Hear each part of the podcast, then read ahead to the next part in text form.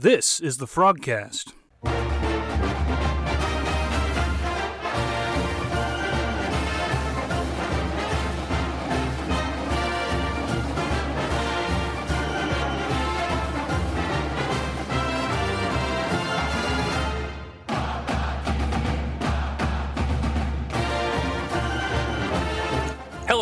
Welcome to the Frogcast. We are glad to be back with you. We've had a lot of things go on in the last couple weeks, and we are ready to talk about it. We got to talk about some baseball, basketball, TCU Horn Frog football. Uh, spring is going to be here before we know it. We're going to talk about that and a whole lot more on this episode of the Frogcast. We'll have with me tonight Jeremy Clark and Daniel Southern. Fellas, you doing all right this evening? Yes, and I want to apologize. It's all my fault because we haven't had one of these in a couple weeks. I've had uh, crazy country internet issues. Well, you Parker County boys, uh, you need to get off those string cans and get into the 21st century. Although Daniel's always got good internet, he's out there in Aledo. I, I have excellent, excellent uh, UVerse. In fact, I have speeds that they don't even Oh, boy. advertise. Speed, speed, baby. My dial-ups get better. Good. Well, I know you go down to the gas station in Azle and get that AOL dial-up CD, and that's how you guys connect. But we'll we'll make it work. you know what? You want to hear a funny story though? There's there's a McDonald's. Yeah, grenade. yes, I was hoping I Okay, would hear one. there's this is a true story. I, I promise you. And guys listening right now, get to the dang TCU stuff. Anyway, here in McDonald's in Azle, I went up there a couple times, and I kid you not, this lady has got not her laptop, she's got her desktop computer with a printer and every other kind of paperwork on one of the tables they have there in McDonald's doing her office work because of the free Wi-Fi. only in Azle, boys. Only in Azle. You know, when I lived in Aledo, uh, A- Aledo to Azle up uh, far, uh, 1187 there, up up up, up, up Yeah. Ranch House Road, Farm Road Five, Farm Road Five. That's what it is. That was the longest seven miles in American history. The gap between those, that, those seven miles was a were two different Yep. worlds. So sure. I think I think everybody on West Fort Worth gets that. Well, let, let's jump right in here. Let's let's talk a little baseball. The Frogs had their first pitch out there against Grand Canyon U. Daniel, uh, we watched a little bit of this game. It, it was uh, frustrating to watch at times. It was something that was uh, we we won. We got two out of three games, but. Luken Baker got hit. He's out of game. Just just your rough take on what you saw from the baseball program in their first series of the season. Nah, they seemed a little rusty. Um, it, it's kind of sucked having Baker get hit in the eye or whatever that was. But uh, two days later, he puts one uh, onto a busy street. Um, but what I was uh, a little bit disappointed with, I thought, was starting pitching. Um, maybe maybe Grand Canyon, uh, who I thought was an online school. I'd never heard of them before. Uh, and, uh, You should. That's G. It's TCU part It two. I mean, it, They seriously, I, I, I mean, there should be like, uh, I don't, it's, a lawsuit pending somewhere. yeah, because that is awfully. I can't believe copycat. Drew Martin. If you're listening to this, I want to know how they got that licensing material. It was. I, I saw our good friend Jeremiah at the basketball game on Saturday, and we were talking about that. And I, I said, "Man, how how in the world does that school? How does TCU not have a legal case against them?" And he goes, "Man, I, I really don't know, but they should do something." now, are you talking about our good friend Jeremiah Glenn or Jeremiah Donati? Glenn, Oh, okay, Glenn. they're both they're, yeah, Donati's a good friend too. they're both important. I mean, But- yeah, yeah, very important. All right, back back to baseball. Daniel, anything else you saw from from the from the series that that's worth highlighting? Because I I'm with you. It's like I thought the pitching would be a little better. Uh, you know, the bats are going to come around. I know I know we saw some runs, especially in that last game, even that we lost. But any any other takeaways you had from watching uh, TGCU? um, was- uh, Josh Watson seemed to kind of be not. I don't want to say he's back, but uh, he wasn't disappointing like I was just going to expect. Um, I thought everyone else was hitting well, and all these freshmen played pretty well, um, considering uh, you know where they are in their uh, collegiate career. But just the starting pitching, I, I thought would be way more dominant. So what I was saying about GCU uh, was like I thought maybe you know with this new stadium they got and um, the thirty thousand fans of whatever that announcer said they had um, that they were just really amped up and just so they were going to hit really well. And I, I don't know, but it, I was a little disappointed. I think the rest of the pitching did pretty well, but Um, I expected more out of Janczak, Lodolo, and um, Sean Wymer. So maybe maybe they'll, they'll pick it up, but um, I was just a little surprised by that. The good thing about Watson, he, he had a lot of home runs his freshman year, and wasn't it almost the last game of the year, basically before the World Series, that he had a home run?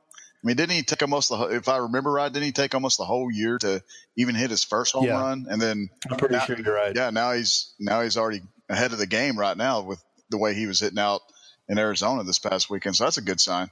that was one of the stats they kept talking about last year through you know April and May and you know as as they were moving in through the playoffs. So I'm glad to see him kind of shake that off and and not have to listen to that um, through every broadcast. You're right on that, Jeremy.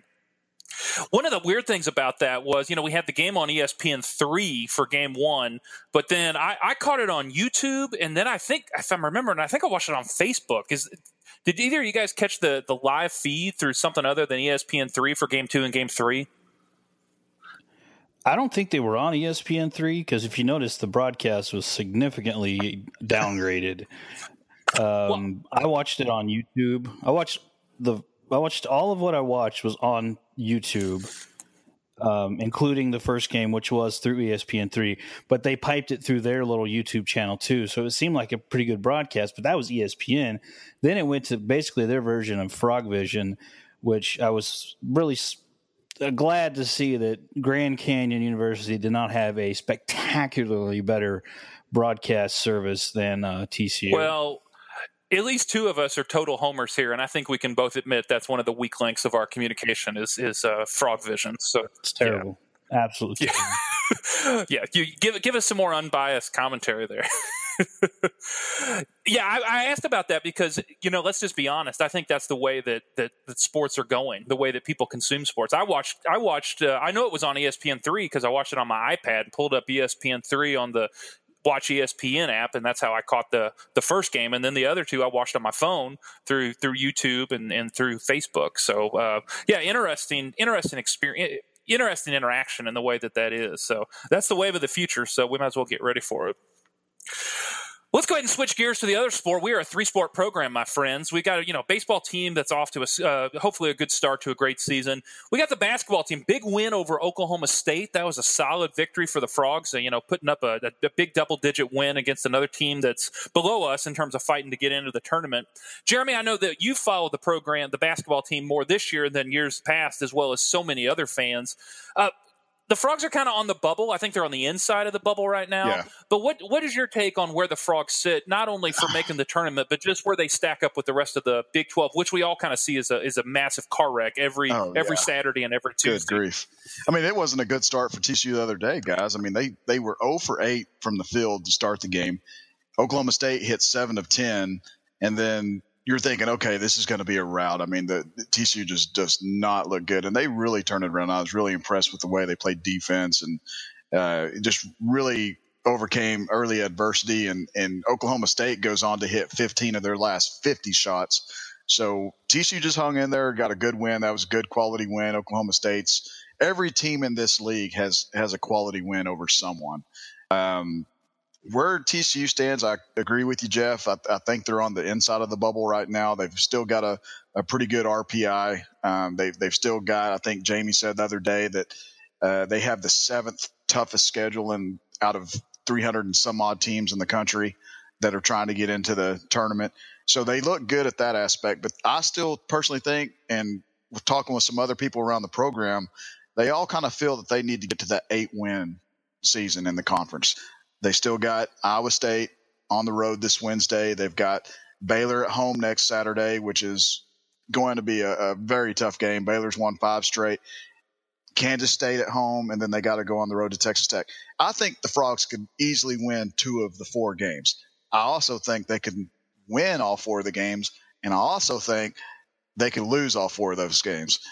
Iowa State they beat like a drum here in Fort Worth. Uh, I don't remember how many weeks ago, but it, they they had one of their best wins of the year, and then they you know have a, a game against Baylor where they barely beat down in Waco. But Baylor is probably playing the best basketball of the Big 12 right now. I think if they get a win on the road at Iowa State and win at home against Baylor, I think that those two wins are going to be enough to put them in the tournament, probably as an eight or nine seed. But they've got to win two and two two of those games, in my opinion, for them to have a surefire invitation into the big dance. But the good thing is they got two of those games at home, and, and TCU's been pretty successful at home this year. You know, I think you're right. If they split those two and, and can just kind of go two and two, and then get to Kansas City and and get a win over a team that, that would be above them, and so, you know, beat a team that's a lock for the tournament, beat an Oklahoma, beat a West Virginia. I mean, heck, like last year, beat a Kansas. If they can, uh, you know, even if they go one and three, if they can uh, keep playing into the weekend in Kansas City, I think they got a good shot to to continue to play their way into the tournament. But if they go two and two and get to the semifinals in Kansas City for the Big 12 tournament, they're in. I mean, that's just they're in. And so this is fun. I mean, that's the only way I know how to put it because I have followed Big 12 basketball more this year right. than, than any other season. And you, you, I mean, who is shocked when when a when a ranked team in the Big 12 goes down? It's just part of what what what goes on in this tournament all the time. I mean, it goes on in this conference all the time. That's the thing. I mean, from top to bottom, this this conference really is. I know we all sound biased. We're Big 12 homers, what have you, but this conference, the parity, man, it, it is it, it's so close. You got Texas Tech 10 and 4, Iowa State's 4 and 10, but Iowa State has beat Texas Tech. Any given night in this in this conference, a top team can lose to a, a, a lower team and vice versa. A lower team can beat a, a top team. It's just so crazy how close all of these teams are to each other. It's just it's you know, it, when you go up to the tournament, it's it wouldn't shock me if TCU lost to an Iowa State because Iowa State has shown that they can play decent basketball it wouldn't shock me if TCU goes up and beats Texas Tech. I mean, just it's it's so crazy. It's no. so crazy. Um, just predicting this conference. I, I, don't know how anyone can just predict. I don't think anyone could have predicted Texas Tech to be twenty two and five right now. I don't think anyone. I mean, I wasn't going to. I, I wouldn't have predicted the, the the crash of Oklahoma the last four games. Exactly. Oklahoma, they're they're a team that everyone was talking about a few weeks ago, oh man, they've got Trae Young. They're going to be a, a four or five seed. Now that team is seriously in danger of making the tournament. Period. I mean, they're on the bubble. They've they've they've really taken a nosedive. And if not for their two wins over TCU, I mean, I don't think anyone would really be talking about them for the tournament right now. Well, it is cliched, but that is what you get in Big 12 basketball. Every every game matters. Every game is is worth watching, and then the game that you think is not worth watching ends up being something that you you you get on Twitter and everybody's like, "Turn on the Oklahoma State Kansas game right now," because you never know what's going to happen in that situation, and that's what makes this conference fun. And it's fun for, for the frogs to be engaged in that. They're right there in the middle of the car wreck every week, and I think that's I think that's been you know how many uh, you know how many teams there are in the Big Twelve that have overall losing records I think it's just Iowa State. There's zero. There's no teams. Zero. Okay. There's no Iowa State's 500. There are no teams in the Big 12 under 500 overall for the season. Yeah. And we haven't even mentioned Kansas State. And who's going to be surprised if Kansas State, you know, gets into the gets into the tournament? That's another team that is, you know, Bruce Weber comes in on the hot seat, and it looks like he's going to fight his way into the NCAA tournament yet again. So. Yeah, that's that's the team. When I was looking at okay, how many how many uh, wins does TCU really need to, to get to the tournament? Do they, do they need to go nine and nine? Do they need to go ten and eight, eight and ten? When I was thinking they would go nine and nine, two of my predictions were wins over Kansas State, both in Manhattan and in Fort Worth. And here we sit, Kansas State's third, tied for third in the conference at eight and six. I don't think anyone could have predicted that. I think, like you said, Weber came in and did a, a, a bang up job. Yeah, I think I think Kansas State basketball fans feel right now the way that A and M football fans have felt the last couple years, which is, oh my goodness, someone's going to do just enough to keep his job. I know their fan base was really frustrated with him, but he's got him at the top of the league, and that's that's not a small feat considering the the, the strength of the conference top to bottom. Exactly. So, well, let's go ahead and switch gears over to football. Um, you guys want to talk about football? Football. we got the Night of Champions that's coming up here in a couple weeks, Jeremy. This is a new event that um, they're, or it's not a new event, but it's an event they're really putting a lot of publicity on. Um, you know, it's a night for the for people to celebrate the program. Kind of off season training comes to an end as they get ready for uh, spring practice. Tell us a little bit about this Night of Champions, and then answer this question that a lot of fans have: Is this open to the public?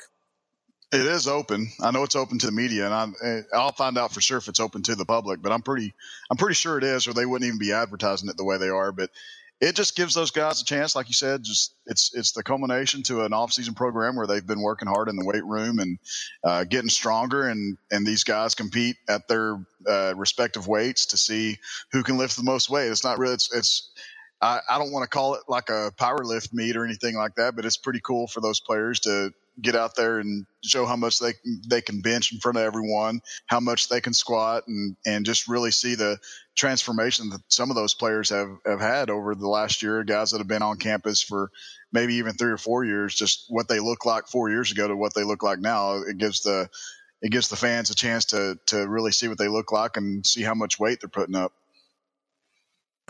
Yeah, I remember the pictures from last year watching uh, Nico Small and Ty Summers just just throw that weight around like it was nothing. And those guys, my goodness, Ty Summers, he looks like he is just you know chiseled out of granite. That young man is a machine. So, yeah, if you get a chance to get out there, get to the Night of Champions, it's a great opportunity to interact with the team and the staff, be able to see what some of these men uh, are able to lift, and it's also a good reminder. And I like to add this in there. Uh, these guys work their tail off. They just don't trot out out there on the practice field in August and hope to uh, you know hope the ball uh, kind of bounces their way. It is a full time job on top of a rigorous academic schedule at TCU, and these guys are really stretching their bodies and pushing themselves to do things that they're uh, kind of exceeding their limit. And it's, it's it's really neat to watch. So get out there for the night of champions. That's to spring. Go ahead. Pretty cool. Um, well, I was going to say that what, what, like you're saying, on top of everything else they had to do, they still were able to maintain that type of physical shape. Because I will tell you this: just yesterday, I jogged an eighth of a mile and did ten push-ups, and I am both some muscles are rubber and some are on fire. Today, I have been absolutely hey useless. man, at least at least you did it. Um, you got to start somewhere. So, so I take it you, you're not a member of CrossFit Aledo. you don't you don't No. go where Jermichael Finley goes. but I've I've seen it. I've I've seen it before driving by on the way to like Chicken Express. I tell you, I think I think I'm going to go out uh, to that event just to because I've never been, uh, and I'll, I've always wanted to go, but I've just never had time in my schedule to make it out. But I think I'm going to try to go out there this year, and I might try to get up under one of them bench presses to see if I can put up about 150 still. You know, I you know I can still bench over 250, and I I say that I'm, I'm a 42. I'm a two. I'm a 42 year old man From that knows lifting my all bench press off the top of my head. Did you say lifting all those Bibles? Lifting everyone Oh, I thought you- prayer. I thought you said lifting all those joke. bottles, and I'm like, Yeah, Bob, yes, I've had a beer before, but not as a way of life. Come on, Geoff. You know I Oh. said bottles. Come on. I, I, I actually didn't hear you on that Parker No, County internet. no. Um, yeah, I know. But I do want to pick up one more thing Daniel said that is worth noting, and it's of great um, historical and theological context. That um, chick, that Chicken Express at Ranch House Road in twenty is is the best Chicken Express I've ever been to in my life. So I don't even know if it's still there. That was there when I was living in Aledo, and I put on about twenty pounds just dipping those chicken tenders into Are that you gravy. about when it was in the gas station? Yes, in the ga- when it was in the gas Yeah. station. I'm going way back. Yeah, it's but- it's moved. They moved to the other side of Brookshire's uh, into a little building. standalone. Yeah. Yeah. Yep. How would you like to run that place and see all three of the Harris boys walk in? Uh, I'd love it because I'd of how love much money they're about to spend. I know, man. They'd be You know, uh, dropping some drop, dropping some hundos. Chicken Express is owned by a TCU alum, I think. Yeah, Ricky Stewart. I bet. Yeah, Chicken Ricky. I bet he'll be on the board of trustees pretty soon. I think he is already, Yeah, he is. or or something like that. Well, good. I hope I'm contributing to TCU football whenever I swing through the chicken. I, I got some this summer when we were down there for vacation, and man, it, it was as good as I remembered it. So it's it's rare that something is as good as you remember it. And my I feel bad for you good. sometimes just not having the kind of food up there in Illinois that we have down here in the great state of Texas. You know, there. I tell you what, if you're going to live in the Midwest, the Chicago food is good. You get some. Uh, you know, Portillo's is the Chicken Express of Chicago for Italian beef, and it's it's really hard to beat. So there's some good food up here. You got to look for it. There's not a good chicken fried steak within 800 miles of here, but there's some really good Italian beef, and there's there's great ethnic Hey- food. So if that if that's kind of what you're looking Hey, for, Daniel, have you ever had the uh, Palio's Pizza out in Hudson Oaks? Uh, I haven't. Okay. Um, We're getting one here I in Azle, had- so I, I wanted to see if anyone had tried it else other than my wife. My wife there's, raves there's about one. it. There's one right here by my house by the Shell um, in Aledo, actually, and I still haven't gone, but it looks good. Well, I've got rave reviews from my wife, like I said, and a few other people, and, and I'm excited to have one out here. I always love good pizza. Don't you guys enjoy listening to us talk about pizza?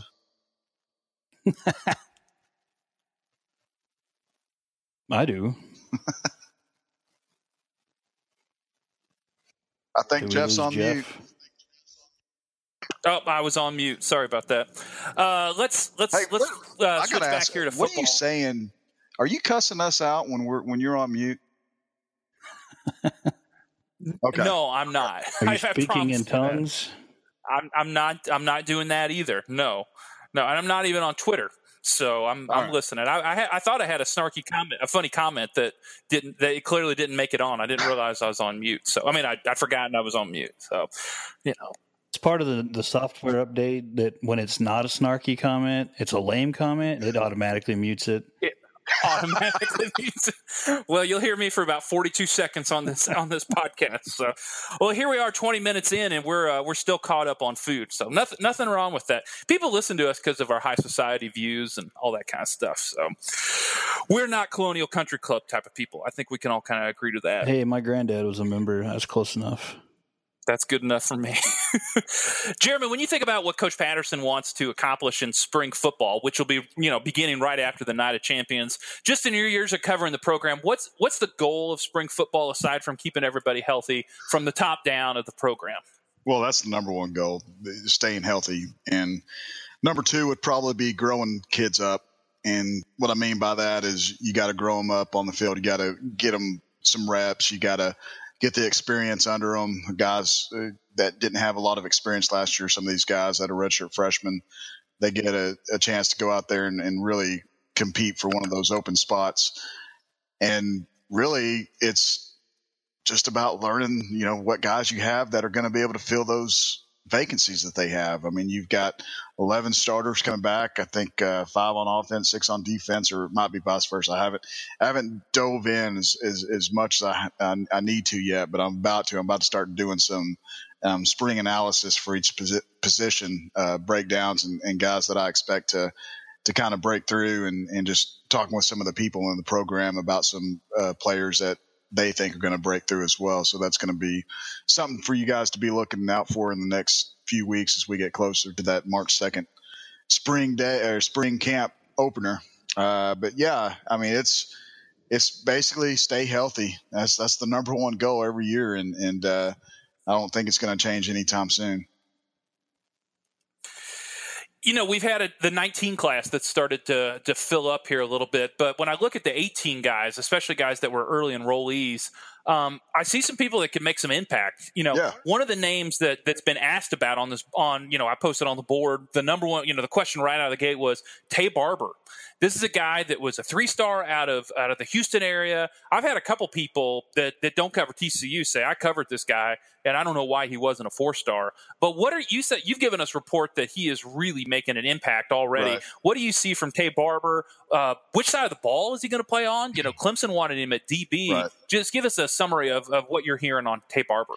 I think some of that uh, Clemson stuff with Taye Barber, they were trying to get Leon O'Neal as well. Um, so I think that's probably why he was kind of slotted toward toward defense. But uh, as far as what Taye's doing on campus so far, I I haven't heard one bad thing about him. He's came in and just set the world on fire in the weight room. He he works hard. The thing that they always watch for when these kids get on campus, these young kids get on campuses, how they get acclimated to everything. How how long does it take them to be a student athlete, do the things that they need to do in the classroom, and and really go out and do the workouts that they have to do as a, as an athlete, and and how fast can they get to where they're not having to constantly ride that kid.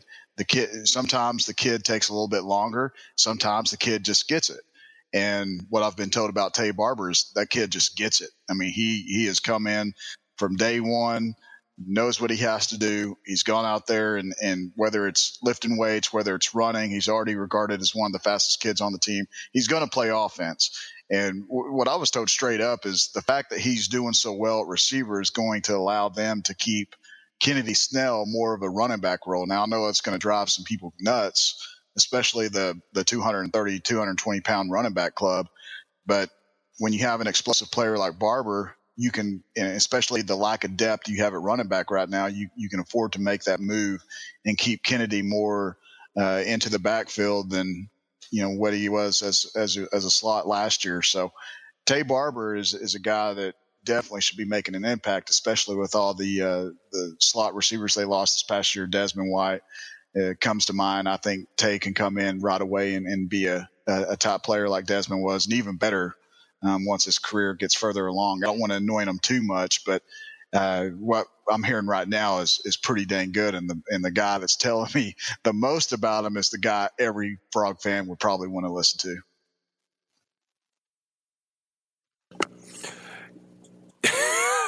that's that's about as close to the horse's mouth as we're going to get. We're just going to leave it at that. I want to I want to add this. I'm going to answer my own question if you post on our message board at, at, for TCU 24 7 at Horn Frog Blitz, if you want to tweet questions in to the show to me or Jeremy or even Daniel, don't ask us for a seven minute update on Justin Rogers' health. We don't need a by day response to that. I'm so tired of people asking me, hey, what's the latest on Justin Rogers? Here's the latest on Justin Rogers. He got hurt and he's recovering well, and they won't put him on the field until he's ready. That, that's, that's, exactly it. it. and mean, that's no offense. He, we, we love Justin. That is me. it. All three of us love Justin. He, I know. Uh, Oh no, no, this yeah. is this is out of respect for him. I mean, I, if if we're getting badgered and you're getting badgered, I can't imagine yeah. how much he's getting badgered. You know, he got hurt. He's obviously recovering well. He's going to play quarterback at a high level at TCU. Don't ask it, him anymore. the one thing I do know, that's, one, that, that's and, my, and I'll say it again because there there are going to be some people. We got we guys, we've got a lot of new members since since the end of last year and, and the beginning of this year. So some of these people might they they might have just been getting information from somewhere else and they really don't know. So I'll I'll, I'll be kind to those people. Um, Geoff, I know you want to you want to put them up and just put the forks and pitchforks and flames to them, don't you? But oh, yeah. he's the main oh, one, yeah. guys. You he's the main one of the group. Trust me. No, no, no. But no, I'm not. Clearly, I'm not. Clearly, I'm not jumping on Geoff here. But I, I will say Justin is is, is moving right along. He he won't practice in the spring. It, it, would be silly for them to make him go through spring camp. I mean, he, he is still coming off a major injury. They're not going to rush him.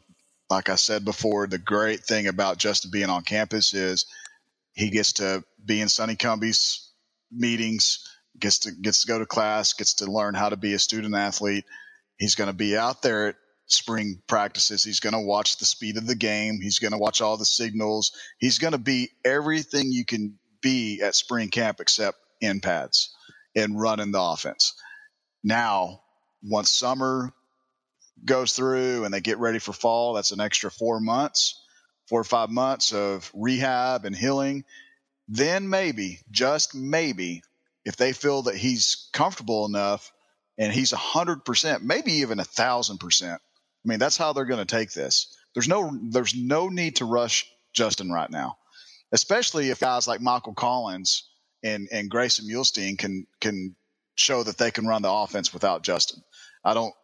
I, Justin Justin is a true freshman, so he's still going to have to learn a lot of things compared to guys that have been on campus for a while. And Justin does have the ability to do that.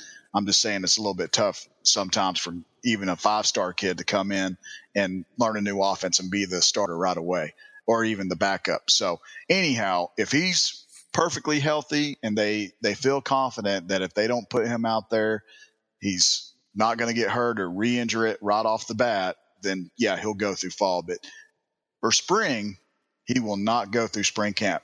Will he be out there? Yes, he will be out there. Probably yep. right next to Sonny Cumbie the whole time. So if that answers the question, I hope it does. It does. It does. It's all for for his good. You know, that's the upside of being here is, you know, I think TCU has a much higher interest in in who he is and who he becomes than, you know, can we can we get him on the field week 4? That stuff will take care of itself. Just invest in the young man like the program does, and that's that's what I'm excited about. So And that's the thing. You, you've got Shawn Robinson coming back. For for some reason, people have forgotten Shawn was once a five star quarterback too, Yes. and, and a top. Yeah, he was I think number six overall. So Shawn's a pretty good quarterback in his own right. Then you have Michael Collins, who I- I'm going to tell you straight up, guys. That kid's going to make things interesting. He really is. Now he's the Yeah, tran- he's- he's, a transfer from He's Penn. transfer from Penn. Yeah, he played at the same school, high school as uh, Lucas Niang did. Okay. And so we, I'm telling you, last year when we when we saw the kid at, he was just good. It was before one of the camps. And Geoff, I don't, I'm not sure if you were at this camp or not, but I know Jeremiah and myself were there, and we saw this kid launching bombs. And I asked one of the coaches, like, "Who in the heck is that?" Oh, that's Collins. And so from that point on, I got really interested in Michael Collins and his ability to come in and, and really make some things interesting on the quarterback depth chart because he's a big kid. He's 6'5. He came from an Ivy League school, so you know he's smart. Uh, he just wanted to get down and play college football in the great state of Texas. I mean, what better place to come down and play football than the than the state of Texas? And plus, it didn't hurt that one of his high school teammates was on campus already. But um, he, he'll well, make some things interesting, and he's not slow either. Well, let's be honest. Um, you know, I think Coach Patterson's plan the whole time from when he got the job in 2000 was to build a New England pipeline. And we finally did it. So we got two guys from New England. Uh, one more guy from the 20. One more guy from the 2018 class uh, before we get to some more questions. Uh, I saw on Twitter Darius Davis out of Southern Louisiana. He Oh, yeah. ran what I think was the fifth fastest 400 time in the country this year. Um, Yeah. If you haven't watched his his 2017 huddle highlights, that that that's big boy ball he's playing. This isn't like 1A West Texas. This is some big boy ball in South Louisiana. And when he got that ball in his hands, it it was a separation speed like I I have not seen in a couple years of of I, I watch way too much huddle. I'll just confess. My goodness, that young man has got some speed, and he's coming in to play offense. Is that right? Right, right, and and so I, I hope it. I hope anyone that still has the question why Darius Davis is coming in to play offense rather than defense, just watch his huddle, and hopefully that gives you an answer. Because I thought the same thing at first, guys. Oh, and and I do this for a living. I, I was convinced he was going to come in and play corner, and then I had to find out from our good friend Greg Powers, who was down in Louisiana watching the game, and he said Darius had at least had told him straight up they want to see me as the next KaVontae Turpin. If you watch his film, that kid has Turpin written all over him, and he's got the proven track times. His his track times are just out of this world. I mean, he he runs a uh, he's he's probably going to run a, a stinking twenty point nine this year in the two hundred. I mean, he's already running low twenty ones. For him to go out and run a forty eight point two two in the four hundred in in February, that's amazing. Just imagine what he's going to be running in April and May when it, it. I mean, he did it. He did it indoors, but the kid didn't even look like he was straining at all when he was running. I mean, he he had no wince of pain of eh, of any sorts, and just ran a forty eight point two two like it's nothing. And I, I guarantee by the time April and May rolls around, I would not be surprised if he's running low four, uh, 47s and even gets to a high 46. It sounds crazy. Uh, no one could knock two seconds off their time. I've seen it happen personally, so trust me. Well, I just want to I want to say this about that. So we, you know, the the Horned Frogs missed on on Ja'Marr Chase that ended up signing with LSU.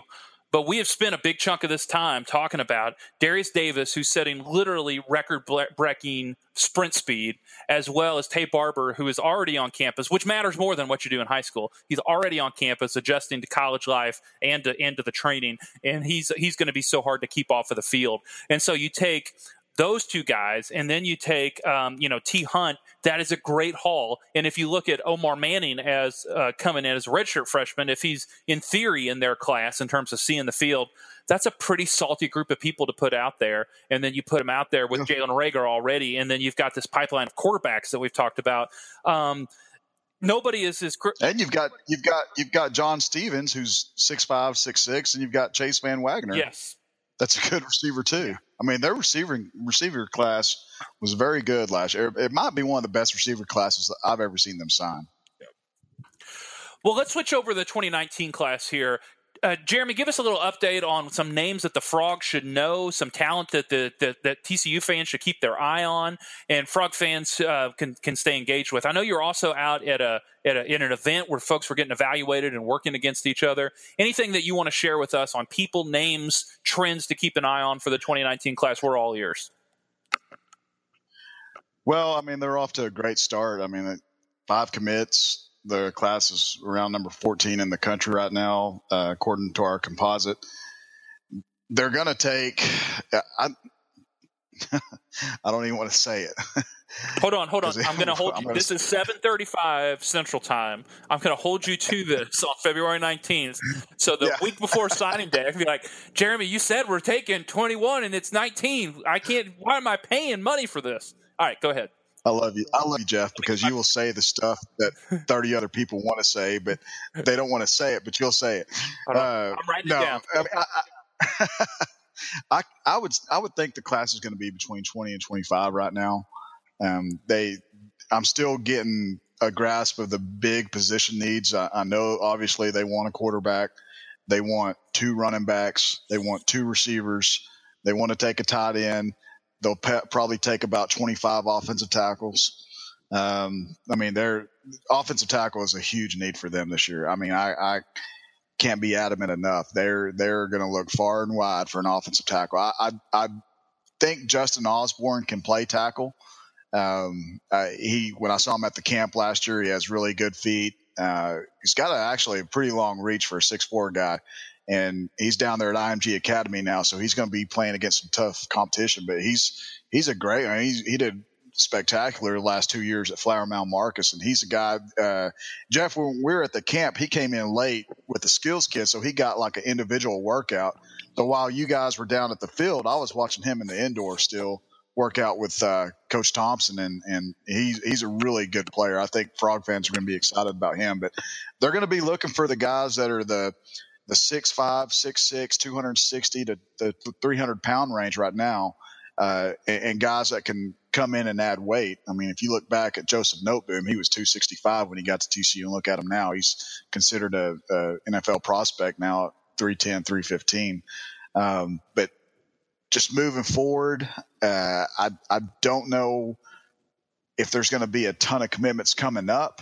Um, I think the summer will probably be the next wave of commits. I haven't heard of any kind of junior day that they're going to have. Again, they've they've had, I guess you can consider three junior days, but two of them were really just, excuse me, top priority days. They've had Grant Gunnell in, they've had Garrett Wilson, Dalen Wright. They've had some really really good names, Theo Wease, and they're in good position for a lot of those players. Are they at top right now? No. Um, really, the only one I, I can see right now that they're at the top for is is Dalen Wright, but they're still in the mix for a lot of these kids, and, and Tom's going to tell which these kids, you know, which prospects are going to be able to land. But uh, I, I, would say, as an offensive line prospect, Andrew Coker's probably the guy they like the best. Loved him. They loved the Stacy Wilkins kid out of Arkansas. I was told when when those two were up on campus that it was they the word I got they thought Matt Pryor was a big kid until they saw Andrew Coker. and so, you know, that's that just kind of gives you an idea of how how big that kid is. But uh, I, if there's a commit that would be on the way, it's probably going to be to a kid that is recently offered, and I don't have a name for that. I'm just throwing out because really most okay. most of the guys that they've had offered, I think they're going to kind of wait out the process a little bit. I don't think Grant Gunnell is going to be in any hurry to rush into a commitment after decommitting from A and M. Um, obviously, if if you guys have listened to this, we've been saying for a long time that TCU's very much in the mix, and we kind of figured that there might be something going on with A and M, and A and M might not be in the picture for much longer. And then, of course, he decommits. So it's yes. it's one of those things where we're not just trying to be homers thinking TCU's going to get everyone. Where you know TCU's just done a great job recruiting uh, Grant, and they're very much in the mix for him. But uh, I'm rambling here, but it, the class I think is we said it last year in 18 that we thought it was going to be the best class. Coach Patterson has signed since he's been at TCU, and it, and it came in second. But this this really has the makings of a class that, that could be really special. I mean, it, really does. Okay. Well, not to sound cliched, but you need to stay logged on to Horned Frog Blitz if you're not already to stay connected to what's going on with recruiting. Anytime there's a you know a fresh offer with a hot target or somebody you know kind of begins to move towards committing, Jeremy's going to be right on top of that, and you're going to not want to miss out. So if you haven't yet, go go go sign on to Horn Frog Blitz. It's it's where you can get the best information, and this is by far the best TCU uh, football podcast that originates out of Parker County, and I, I will just stake my life. Hey, on uh, that. I got- so clearly, it is. Uh, how much in royalties do you have to pay Jeremiah when you say stay logged on to Horn Frog Blitz? Uh, he gets fifty cents every time I say that. Okay, every So- time you say that. Okay, Every I just time I say that, yes, he gets. he Because gets. I, I, I offered him forty cents, and obviously he took your offer. That's right. So, well, I get a I get a dollar for every download, but no, actually, I don't. All right, we're going to hop down here and do a couple of quick questions here and have some fun. So, we're going to go in reverse order from the outline I sent you guys. So, Daniel, I'm going to start with you. Question for you, Daniel: Would you accept this trade?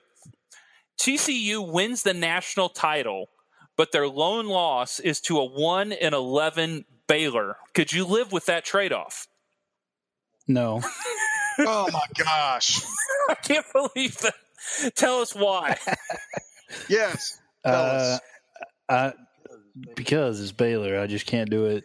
Um, no, just I just there's there's there's I don't care if we won. You could okay. say, all right, we're you know I, I just can't. I don't even know how to oh, express it other oh than just saying no. I can't do it. So they lose to Baylor. You're going to be down in the dumps. Yes, everyone will be down in the dumps if they lose to a one and eleven Baylor. But think about the sports cry you would have if TCU. I know you would cry, Daniel. If TCU hoisted up a national championship, you would be crying. You'd be I'd be I'd cry because we lost Oh. to I'd Baylor. be crying. Oh but- That's why I'd be crying. well, Jeremy, I, if are you going to TCU, accept win, that if, bet? If TCU wins the national championship, if they play in the national championship game, Daniel, you have got to record yourself and your emotions at the end of that game. And I promise you, today is February 19th, 2018. I promise you, there will be tears streaming from your eyes, whether you're 45 or 85. Tears will be streaming down your eyes if TCU wins the national championship. Yes, they would, and it's because we lost to Baylor. Well, I got two things to write down for this date. One, the day Daniel said he didn't want to win the title, and two, Jeremy said that we signed between 20 and 25 guys. So I, I got this day. It's going to Yeah, live in infamy. write that down. Yeah, I'm going to go ahead and agree with you, Jeremy. I would take that trade any day. If for nothing else, um, they would be so excited. Baylor would be so excited that their their best win was uh, something uh, in, in that situation that we have a national title and they have one in ten. My new favorite joke. So I want to get this some traction while it still is true. On a scale of one to eleven, how do you rate uh, uh, Baylor's recruiting class, Jeremy? It's, yeah, that, it's just it's just two numbers. Okay, 10. One and eleven. One to eleven. because man, you, you got to hold out for that Kansas game. Oh my gosh. So, all right, Jeremy. or the TCU game. Yeah, that's right. All right, Jeremy. Let's go to you. Um, important question: What makes a perfect taco? Uh, a good shell. I like a good, A good I like a good crunchy shell. And uh, see, I'm not a big pico guy. I'm not a guac guy. I'm not. I don't. I don't. I don't like tomatoes. Uh, a shell, man. Shell and good meat. That's it. I don't care. Are you going beef, steak, chicken, fish? Steak. What's your choice? yeah. Steak. Okay. I'm, I'm a little biased towards chicken. That's what I've been eating a lot of lately. So, all right. Well, that was just a question that was on my mind. Uh, Daniel, question for you: Celebrity Jeopardy. Who wins? Uh, Schlossnagel, Dixon, or Patterson? You know, Celebrity Jeopardy. If now you can take that any direction you want. If you want to know what the I don't know what categories are, you can have a vivid imagination. But who are you going to pick to win Celebrity Jeopardy among those three? I'm gonna go with Schloss. If it's just like random, you know, generic, you know, but if there's anything like obviously uh, Patterson would win football Jeopardy against anybody.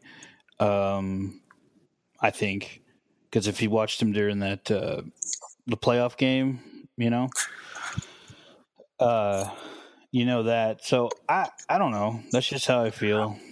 If it, if one of the categories was Google Earth, obviously I'd go with Patterson. um, you know, Dixon is still a member of the Screen Actors Guild. So I, you know, if it has anything to do with Hollywood or acting or you know perfecting your artistic craft, probably go with uh, with Dixon. But you might be right. Schloss might be might be the have the he might be the dark horse in that. But it all kind of depends on hey. categories. So. Yeah, I was thinking about that, and like he just seems like he might have the overall better general knowledge of things. Hey, if if if Jeopardy had the question, what is the movie Keanu Reeves and Sandra Bullock starred in in a high thriller uh, chase in early 1990s? What would that be, Coach Patterson? The bus that couldn't slow down. You just you just missed my whole joke, Daniel. That would be Speed, baby. Speed, baby. Th- thanks. Speed, baby. Oh my god. I was going with the Simpsons joke. Play the boo this man. Play it on yourself. this man. All right, last question here for you, uh, for you, JC. If you could bring back one player from the big, the pre Big Twelve days, so go back to Conference USA, you know, the ten minutes in the Big East, the the Mountain West. If you could pick one player from the pre Big Twelve days to fill a hole in 2018, who would it be? But here's the catch: they got to play at their current age. You can't say like 20 year old Jason Verrett. You can't say, you know, 20 year old LaDainian Tomlinson. Who, you know, who would you pick to fill that hole as is? Jason, Jason Bob Lilly. Bob Lilly.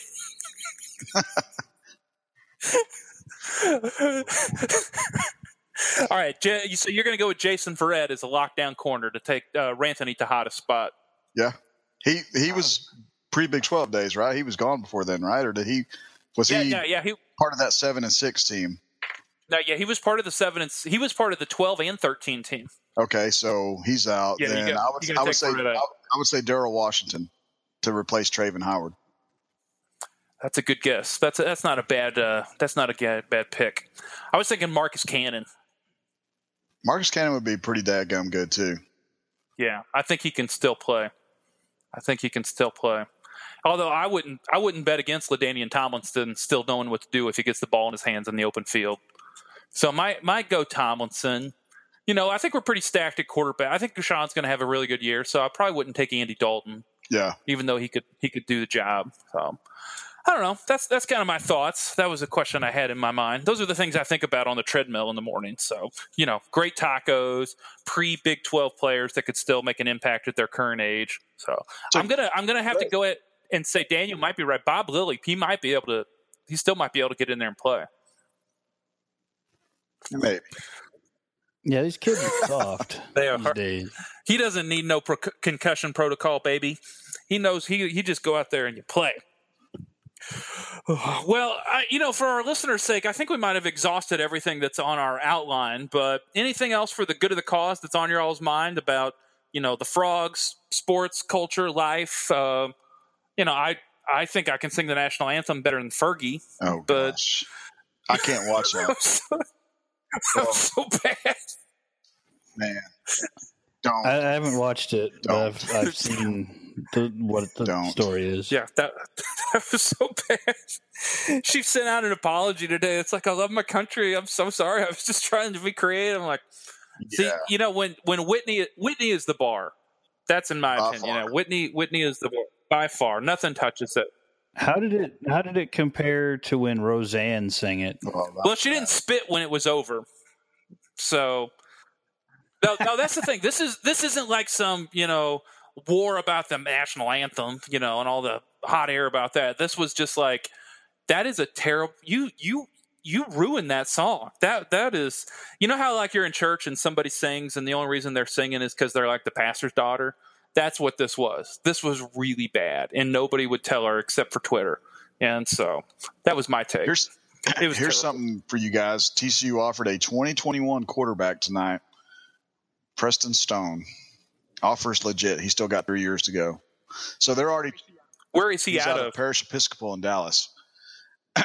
he's he got Okay. a Texas Tech offer. TCU. He's he's probably going to blow up. He's going to be one of the top 20, 21 kids in the country. But he started last year as a freshman, almost threw for three thousand, almost thirty touchdowns. So he's uh he's a legit kid. Be one to watch. I mean, they're they're getting a head that start on these quarterbacks. I mean, you've already got offers to 2019. 2020, they're going to go after Hudson Card pretty good, and Ken Hills, I think, is a name to keep watching. Uh, in 2021, man, you, for quarterbacks, you really got to get out in front of these guys, and that's what they did. You know, Shawn committed at the end of his sophomore year. People forget that, and that that stuck. So, I, yeah, I, I think that's a great move. You got to get out in front because that's what you want to lock down in this class. I think I think we all saw the benefit of Justin Rogers locking down.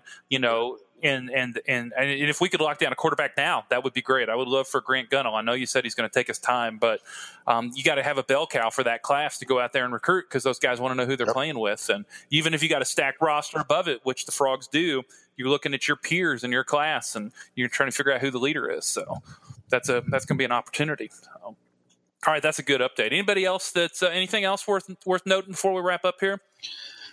Hey, Daniel, Aledo future looks bright, man. I saw two of their 2021 kids too.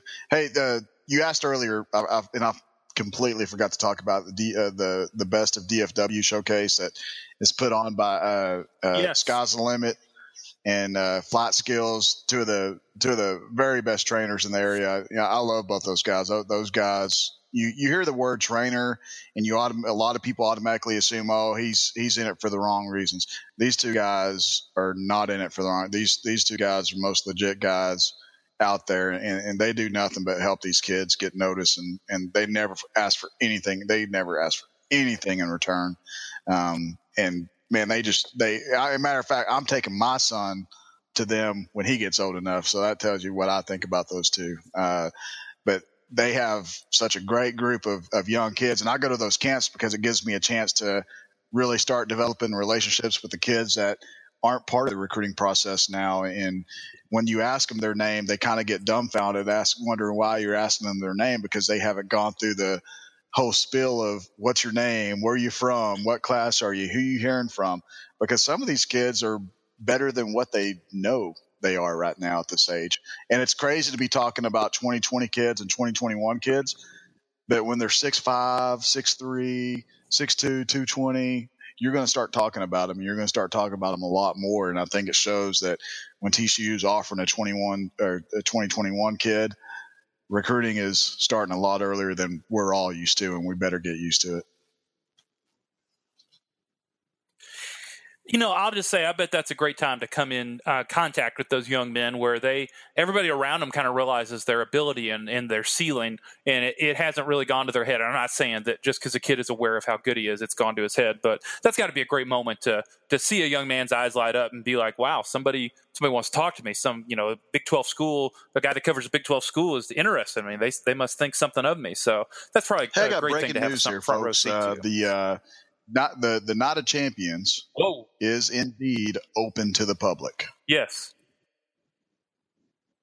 Love it. That's good to hear. If you made it here, we're at 5250. If you made it this long, you uh you you, you stuck around to get the golden nugget, so that's good. Well, as always, we appreciate everybody listening. We've been able to make this work without any internet issues, and we're going to bring this to an end. We had a good conversation, kicked off with some baseball and some basketball, and as always, a lot of good football and a lot of good Chicken Express talk. So for Jeremy and for Daniel, I'm Geoff Mitchell. Thanks so much for listening to the Frogcast.